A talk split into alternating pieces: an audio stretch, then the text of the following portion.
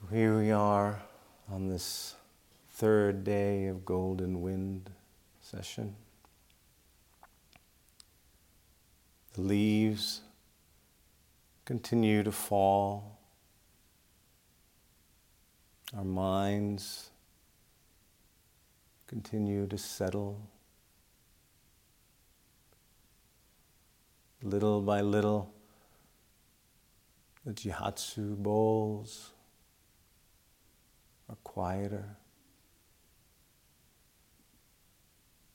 Our footsteps barely audible.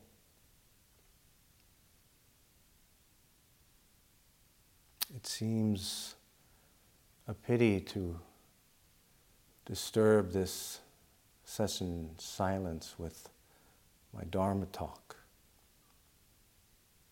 So please forgive me.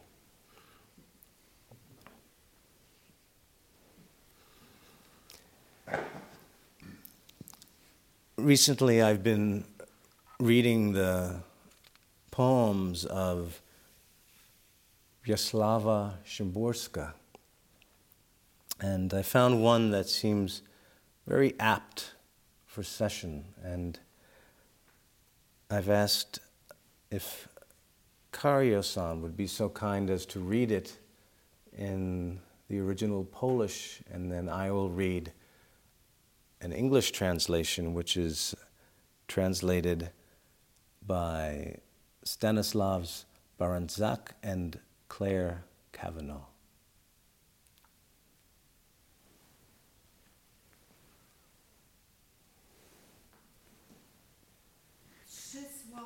najdziwniejsze. Kiedy wymawiam słowo przyszłość, pierwsza sylaba odchodzi Kiedy wymawiam słowo cisza, niszczę ją. Kiedy wymawiam słowo nic, stwarzam coś, co nie mieści się w żadnym.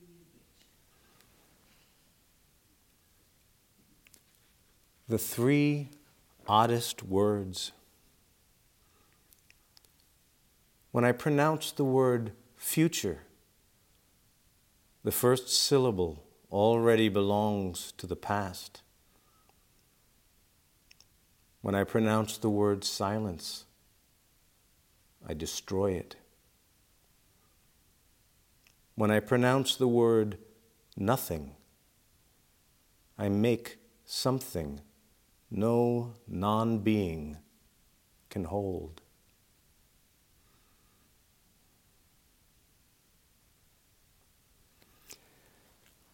One of the things I love about coming to Daibosatsu Zendo is the wide array of languages that are spoken here. And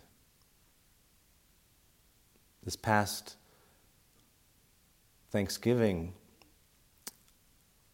I remember we were in the dining room having a wonderful celebration, and I was so struck in this one room, walking around, socializing, I heard German, Spanish, Dutch, English, and Farsi. All these little conversations happening on those times when we can converse here. And it's truly a universal Sangha. I'm so grateful for that. And I'm grateful too that we begin our morning service with the Pali Atta Dipa Viharata. And then we hear Sino Japanese and English, and interspersed in there we have Sanskrit and these mystical Dharanis. And the Heart Sutra is so beautiful. And the way we do it is wonderful. The Mokugyo, it sounds like a heartbeat. And we only really, um, during session, um, and, and during morning service, we hear the English translation. And for those of us who only speak English, um, we kind of miss the fact that we're reciting the Heart Sutra before our morning and evening meals. We, we recite it um, a lot. And it's such a beautiful sutra. And oftentimes, when we've learned a translation, we don't always listen to it because we think, okay, this is how it's translated, and I've, I've memorized the translation, and we're not reciting it from our heart. And um, I love to go to different sanghas and hear the way they translate certain sutras, subtle differences, subtle observations on what words to bring forth. And recently I came upon uh, Thich Nhat Hanh's translation of the Heart Sutra. And I thought I'd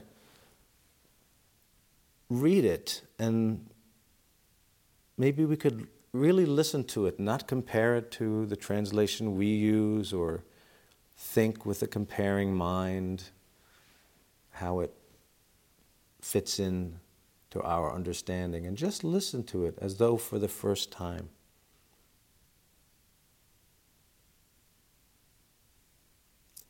The insight that brings us to the other shore. Avalokitesvara, while practicing deeply with the insight that brings us to the other shore, suddenly discovered that all the five skandhas are equally empty. And with this realization, he overcame all ill being. Listen, Sariputra, this body itself is emptiness, and emptiness itself is this body. This body is not other than emptiness, and emptiness is not other than this body. Same is true of feelings, perceptions, mental formations, and consciousness. Listen, Sariputra, all phenomena bear the mark of emptiness. Their true nature is the nature of no birth, no death, no being, no non being, no defilement, no purity, no increasing, no decreasing. This is why in emptiness, body, feelings, perceptions, mental formations, and consciousness are not separate self entities. The 18 realms of phenomena, which are the six sense organs, the six sense objects, the six sense the six consciousnesses and also are also not separate self entities. The 12 links of interdependent arising and their extinction are also not separate self entities. Ill being, the cause of ill being, the end of ill being, the path insight, and attainment are also not separate self entities. Whoever can see this no longer needs anything to attain. Bodhisattvas who practice the insight that brings us to the other shore see no more obstacles in their mind, and because there are no more obstacles in their mind, they can overcome all fear, destroy all wrong perceptions, and realize perfect nirvana. All Buddhas in the past, present, and future, by practicing the insight that brings us to the other shore, are all capable of attaining authentic, perfect enlightenment. Therefore, Sariputra, it should be known that the insight that brings us to the other shore is a great mantra, the most illuminating mantra, the highest mantra, a mantra beyond compare, the true wisdom that has the power to put an end to all kinds of suffering. Therefore, let us proclaim a mantra to praise the insight that brings us to the other shore. Gate, gate, para gate, bodhiswaha. Gate, gate, para gate, para samgate, bodhi swaha. Gate, gate, para gate, para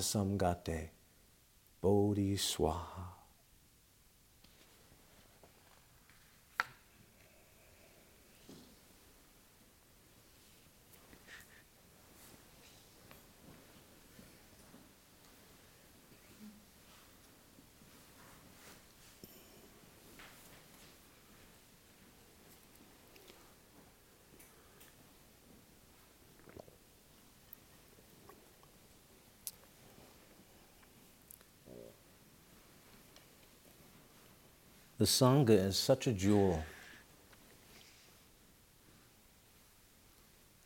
We are the ones that help each other get to the other side. And so often we, it's as if we're on either banks of a roaring river. How do I get to the other side? You are on the other side. It's not that difficult, apparently. Yet, there's difficulty.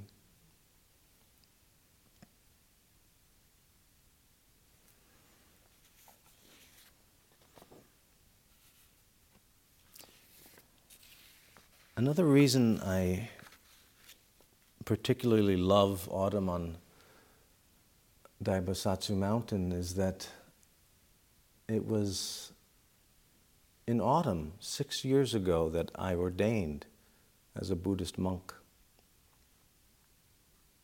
And if you had asked me 24 years ago when I first came here on a, an HIV AIDS weekend retreat, if I would be sitting here giving a Dharma talk,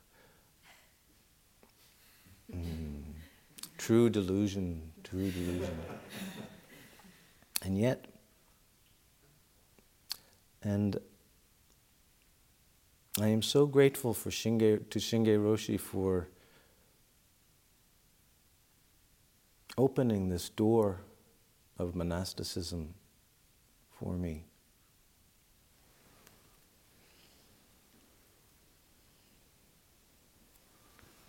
I think I first met Shinge Roshi um, she was not yet called Shinge Roshi.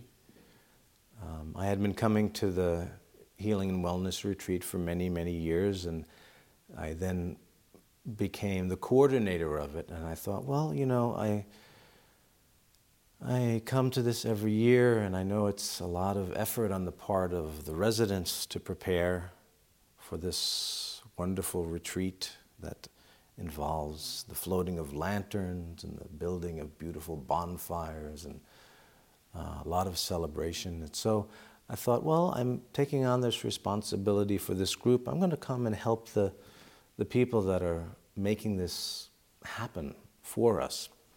So I came a week early and helping out. And I really didn't know a whole lot about the differences of Buddhist practice. I had um, been familiar with Tibetan practice and Vipassana um, and Zen, but I didn't quite understand this whole Zen thing. And I remember I was sitting at the informal meal. Um, must have been right after uh, a big Obon, the, the Obon prior to the Healing and Wellness, which is a week before. And I was sitting next to this very nice woman with gray hair, and she introduced herself. She said, Hi, my name is Roko, but you can call me Sherry. And that was Shinge Roshi. And I thought, oh, well, here's someone I can talk to. And that whole week I was asking, pulling her aside to go, hey, Sherry, I have a question for you. What's with the bibs, with the teething ring? You know, what's all this?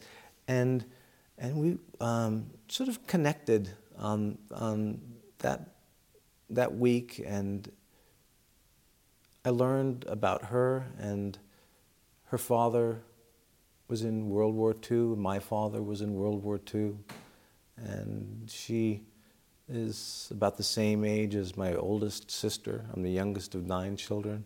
So there was always this. I often see not just an abbot, I see a big sister sitting there, and I'm so grateful for that. And, you know, at the time, first coming to DBZ in the height of the AIDS crisis, it was a truly traumatic time to be a person living with HIV and AIDS. Um, it, it is still, but at that time, um, truly horrifying.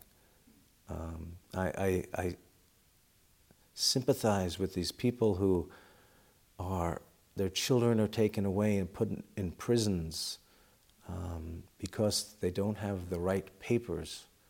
And I think back to the time in the, in the 80s when there was actually debate among senators in Congress about possibly tattooing people who had HIV so that people would know to stay away from them. Does that sound familiar?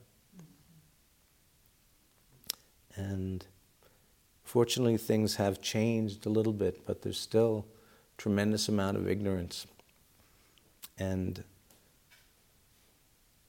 this place, at a time when even some doctors and nurses wouldn't enter the hospital rooms of people with HIV, this monastery opened its doors.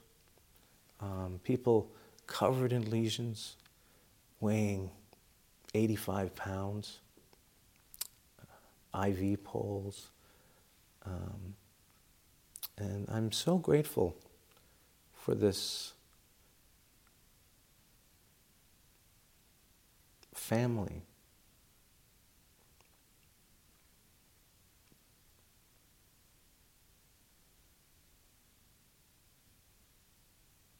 And so I began practicing here.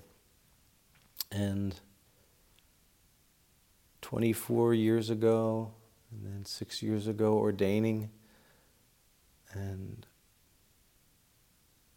I remember uh, when asking Shinge Roshi to ordain, I had um, been the Jisha for a se- uh, session. It was shortly after she was installed as abbot. And it was the final day of session, and I um, was really just going into the Dokusan room to inform her that everyone was seen and we could close the session and have the informal meal. And I didn't have anything to present to her as far as a koan. And um, so I went in there and I thought, well, she's sitting there. I should ask her something. and I said, uh, Roshi, you ordained later in life, yes? And she said, yes. Ryoju, would you like to ordain? And I said, Yes. and that yes came from the bottom of Beecher Lake. I had no preconceived expectations about ordaining, was not even on my radar.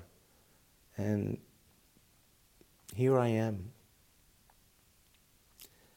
And uh, I'm particularly grateful to Roshi because she took on the responsibility of being abbot at a very tumultuous and painful time in our Sangha. And it would have been so easy to run away, but she didn't. And I often think about that when deep into session and I'm just so miserable because this is just not the right cushion. You know? They're really, oh, there's, and, you know, and really, this session is great, but it's not necessary to do anymore. I mean, it's, it's, it's fine, it's fine. And if we all had that attitude, if Shinge Roshi had that attitude, who knows whether or not we'd even be here, delving into the silence. That is the great vow that she has.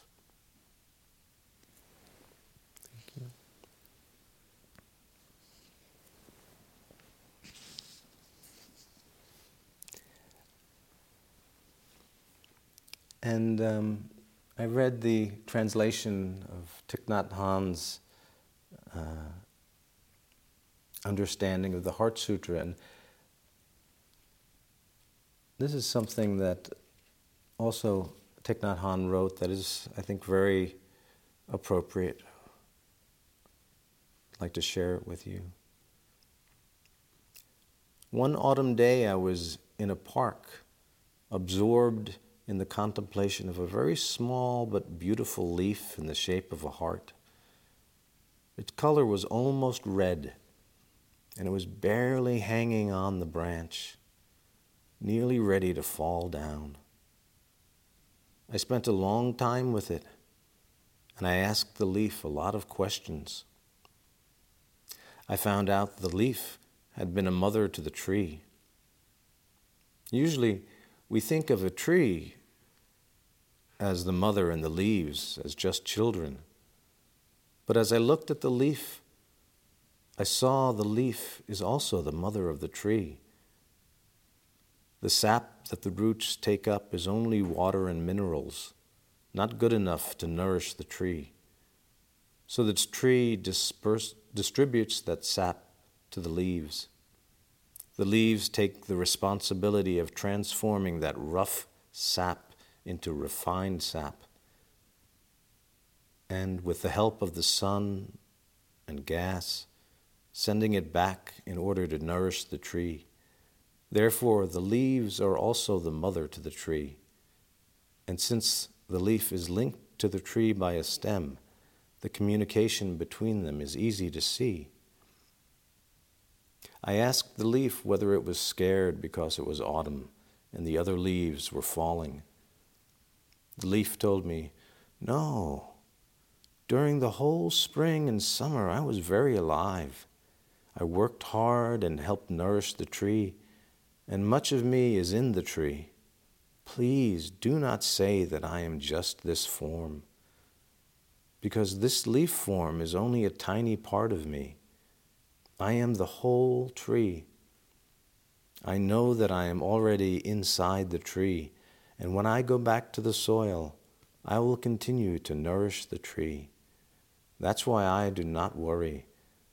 As I leave this branch and float to the ground, I will wave to the tree and tell her, I will see you again very soon.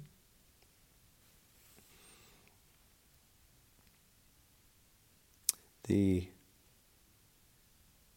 Japanese poet, hermit monk Ryokan says the same thing in his death poem. Now it reveals its hidden side, and now the other. Thus it falls, an autumn leaf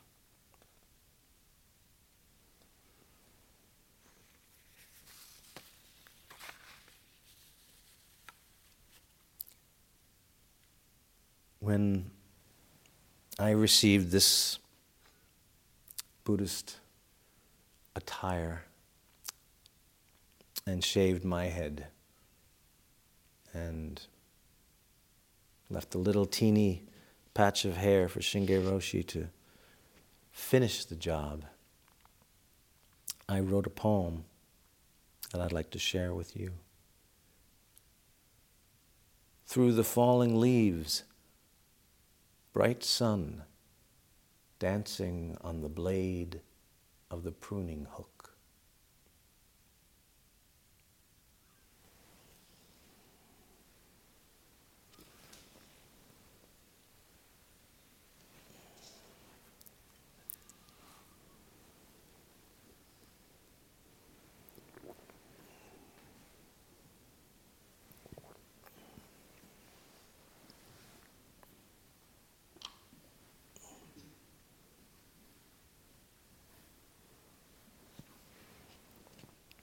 I'd like to read a little something from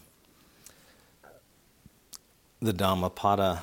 Um, it's translated by Eknath Easwaran, um, though this is the uh, actually a, a, chapter introduction, which is translated by Stephen Ruppenthal.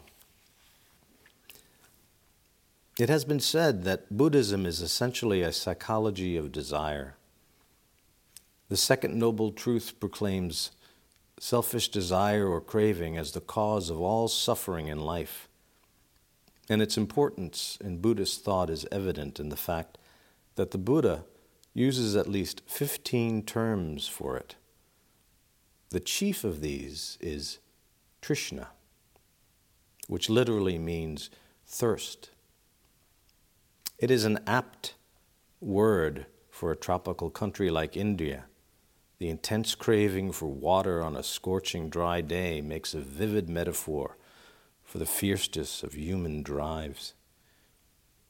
Trishna is that force which drives all creatures to seek personal satisfaction of their urges at any cost, even at the expense of others. It is the deadliest and subtlest of snares because its gratification almost always brings a surge of satisfaction reinforcing the compulsion to act on that desire again. It is only later that the consequences of pursuing self centered desires begin to burn like coals smoldering under the ashes. I remember one time um, when my mother was well into her 80s and um, she needed someone with her all the time. We hired a companion, and on the weekends, um, I would sometimes uh, stay with her, and my brothers and sisters would stay in the evening. We all took turns. And she didn't really go out much at all, and um, the companion that we had hired to um, care for her convinced her to go to this little party they were having at the senior center in her town. And so she went, and they were having like a potluck, and um, she was uh, signed up to bring soda. And so she went with her um, uh, her uh, healthcare aide and went to the party. And then when they came back, I said, "Oh ma, how was the party?" And she was like, "Oh, this woman, she said that I was supposed to bring cookies, and I brought soda, and I always bring soda. I n- I haven't made cookies in 20 years. I was, and then she said I was, it was okay. I was just having a senior moment, and everybody laughed, and I was right. And I was like, oh, that's too bad. But how was the party? She goes, oh, but that woman, oh, I'm never going to go to another party there again. She was so upset. And I was like, oh, okay, okay. And then and then the phone rings a little while later, and it's my sister, and she's like, Oh, hi. Oh, this woman, she said I was supposed to bring cookies. I never bring cookies, I always bring soda. I was so mad. And then she calmed down. And then later on, the phone rings again, and it's another sibling. I have eight siblings. So um, again, oh, cookies, soda. And the phone rings again a few hours later. I pick it up and I go, Hi, listen, don't ask her about the party. And my sister says, What do you mean she hasn't gone out in six months? This is all she's talked about. I'm going to ask her about the party. She asked her about the party. Oh, this woman, cookies, soda. And all day, and then she would calm down. And she was at, you know, this age that we may get to, or there's a little mental and physical frailty, but she was really obsessing about this. And finally, toward the end of the day, I was like, Mom, look, it, it, I know it's upsetting and it's very aggravating, but um, you know, it, it's really causing you tremendous distress. Maybe we should just let it go. I mean, do, do you want to be happy or do you want to be right? And without hesitation, I want to be right. this little old lady, no bigger than a rabbit, I want to be right. Just, and we all have that little old lady in us. I want to be right. And that's what this self does, always rearing up its head. And so uh, this introduction continues Any activity undertaken for personal aggrandizement, any human activity or institution that promotes one person or a group at the expense of another, the Buddha would trace to the root cause of, self, of selfish desire. As often, the determining factor is the mental state behind the activity, the motivation for profit, power, pleasure, prestige, position, even more than the activity itself. In Buddhist psychology, each desire is an isolated moment of mental activity, a dharma in Buddhist technical in Buddhist technical vocabulary, rising up in the mind. It can be ignored or one can choose to yield to it. If one yields to it, the next wave of desire will have greater power to compel attention, and the mental agitation it causes will be more intense. On the other hand, if one chooses to defy a strong desire, the pain can be considerable. However, if one succeeds in not giving in to selfish desires as they arise, the mind gradually quiets down, leaving a longer and longer interval between waves of desire in which the mind is calm.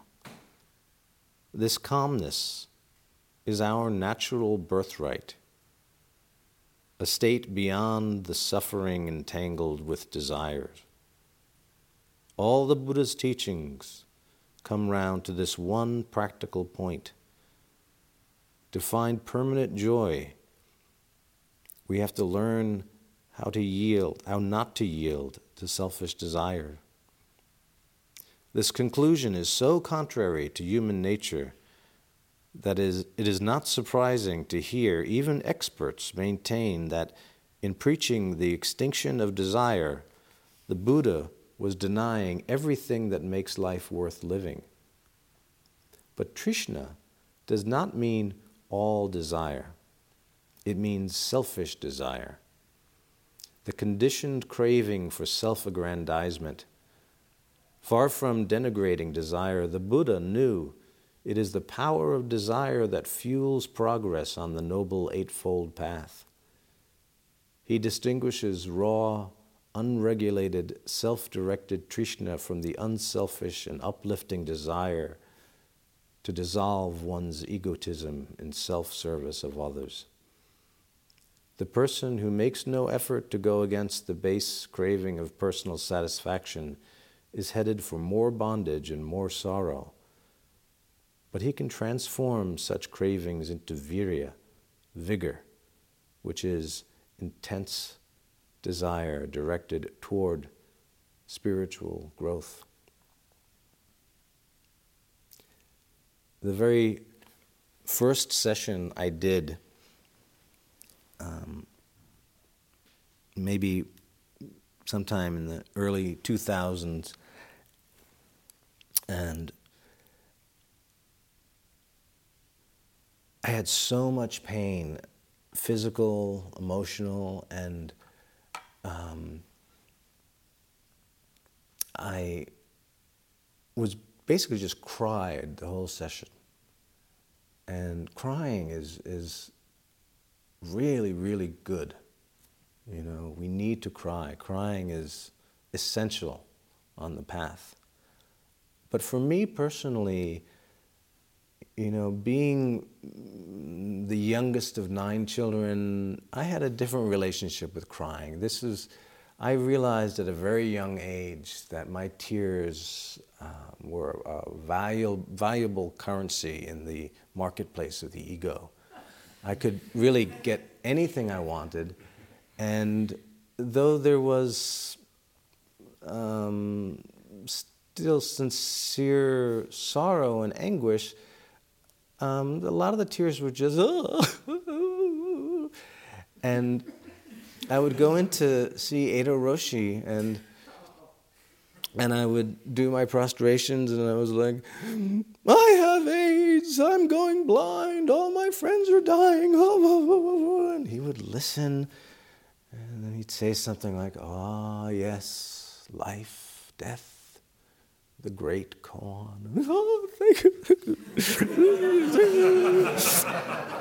and I'd go back to my seat and I'd cry some more and, you know, uh, didn't even, you know, think about the other people around me. it was just the self. It was such a wonderful session for the self. I was in so much pain. and and then I'd go in to see Eido Roshi again. Oh and then finally, in the sometime in the middle of session, and you know there were a, a lot of um, people to see, and where the in, the the Inji instructed us be be brief and and succinct, and and you know state your business and leave. And I walk in and I do my prostrations. I'm like, ah, and Eido Roshi goes, no need for drama. and the tears just dried up. I was like, what do you mean, no need for drama? What do you think I'm putting this on? and I was just so mad. I turned into that little old lady. and I sat, went back to the center. I just sat there. Like, hmm. All day. Didn't go, didn't go the next Dokusan. Oh, I'm not going to see him. And all day, just so mad. Not a single tear. And then in the evening, at the end, Eido Roshi walks in, and whether it was the light flickering on his, can, you know, the, the candle in the zendo or the robe, and I, I, I was thinking, as soon as I heard his footsteps, I was like, no need for drama. There's no room for drama with you around. and as he passed me, and I had this thought, these blue lights just went poof, poof, poof. It was like the what are the rods or the cones in the eyes or whatever. They just everything opened and it had nothing to do with him, nothing to do with me. It just had to do with the fact I cried, I didn't cry, I sat, I stuck with it. And that's what we're doing. We have to stick with it even when it's not what we want.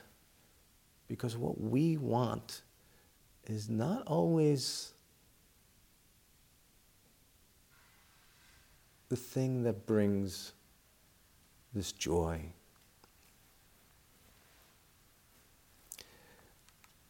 Joseph Goldstein, who's a Vipassana teacher, um, writes very beautifully in his book, Mindfulness. One of our deepest conditions and the source of so much suffering in our lives comes from one basic misguided perception, which is the mind created concept of the self. This is the idea that there is someone behind experience to whom it's all happening.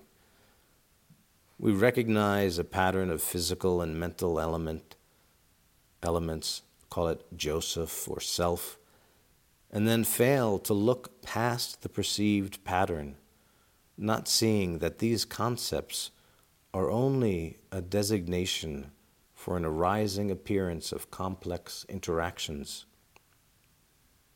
Imagine for a moment a great summer storm there is wind and rain, thunder and lightning, but there is no storm apart from these elements. Storm is simply the concept or designation for the interrelated mix of phenomena.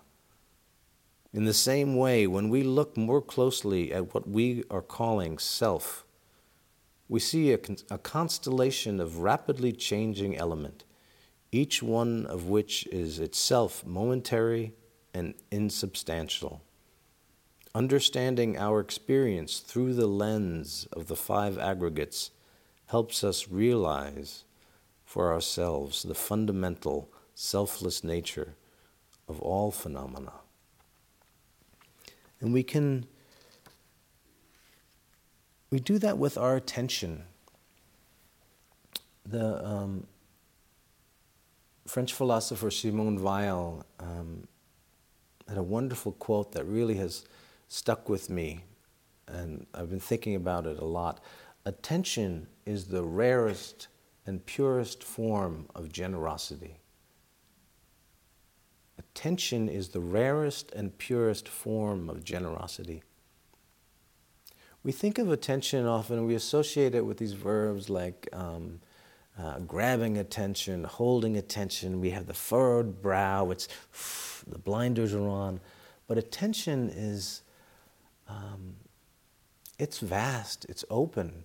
You know, we, and there's a sense of generosity in true attention. And we can see that, you know, when the, ten, when the food, this delicious food comes down the table, we could see the attentive, pure generosity of the Tenzos.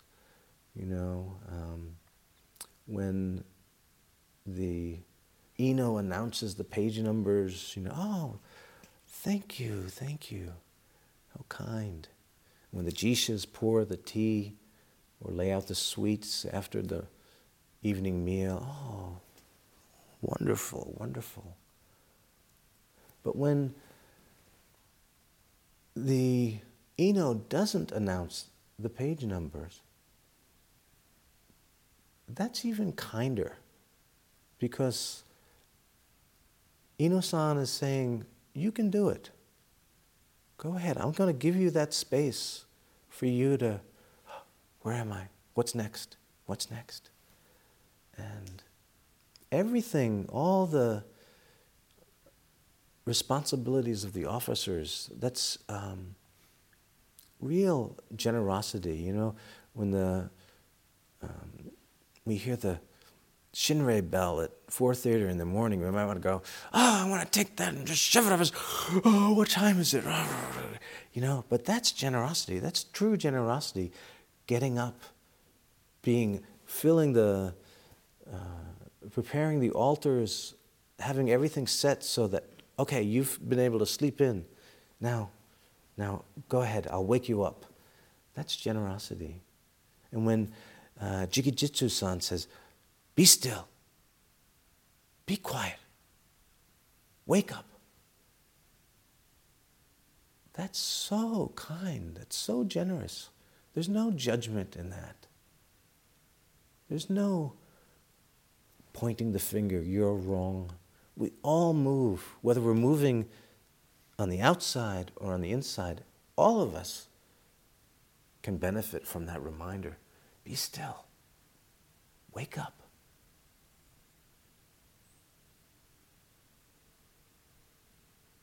We need to not view things through the lens of the self. And then we can really truly see what's in front of us. I started with a poem by Wisława Szymborska. I've been practicing that pronunciation because the way it's written, it's Wisława Szymborska, but it's Vye Say the name. There you go. See? Attention, attention.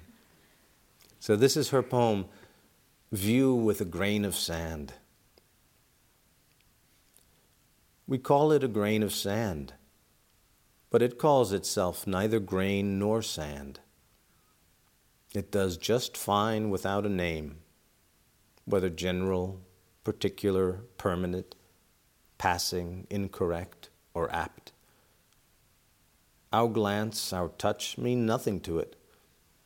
It doesn't feel itself seen and touched, and that it fell on the windowsill is only our experience, not its. For it, it is no different from falling on anything else, with no assurance that it has finished falling or that it is falling still. The window has a wonderful view of the lake, but the, lake, the view doesn't view itself. It exists in this world, colorless, shapeless, soundless, odorless, and painless. The lake's floor exists floorlessly, and its shore exists shorelessly. Its water feels itself neither wet nor dry, and its waves to themselves are neither singular nor plural. They splash deaf to their own noise on pebbles neither large nor small. And all this beneath a sky by nature skyless, in which the sun sets without setting at all and hides without hiding behind an unminding cloud. The wind ruffles it, its only reason being that it blows. A second passes, a second second, a third. But there are three seconds only for us. Time has passed like a courier with urgent news. But that's just our simile.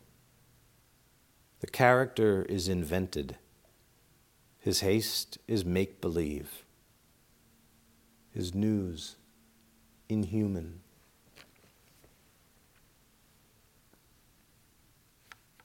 So, this attention which we are giving to our practice and um, to finish the, that quote uh, from Simone Weil attention is the rarest and purest form of generosity. Attention, taken to its highest degree, is the same thing as prayer. It presupposes faith and love. Absolutely unmixed attention is prayer. If we turn our mind toward the good, it's impossible that little by little the soul will not be attracted here too in spite of itself.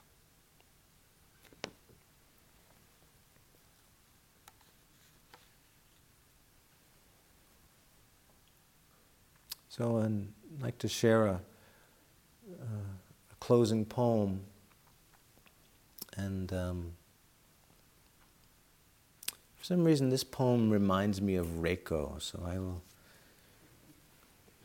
subtitle it Reiko's poem, but it's, it's by Mary Oliver. The place I want to get back to. The place I want to get back to is where, in the pine woods, in the moments between the darkness and the first light, two deer came walking down the hill, and when they saw me, they said to each other, Okay, this one is okay. Let's see who she is and why she is sitting on the ground like that, so quiet, as if asleep or in a dream, but anyway, harmless. And so they they come on their slender legs and gaze upon me and me, not unlike the way I go out to the dunes and look and look and look into the faces of the flowers. And then one of them leaned forward and nuzzled my hand. And what can my life bring me that could exceed that brief moment? For 20 years, I have gone every day to the same woods, not waiting exactly, just lingering. Such gifts bestowed cannot be repeated. If you want to talk about this, come to visit. I live in the house near the corner, which I have named gratitude.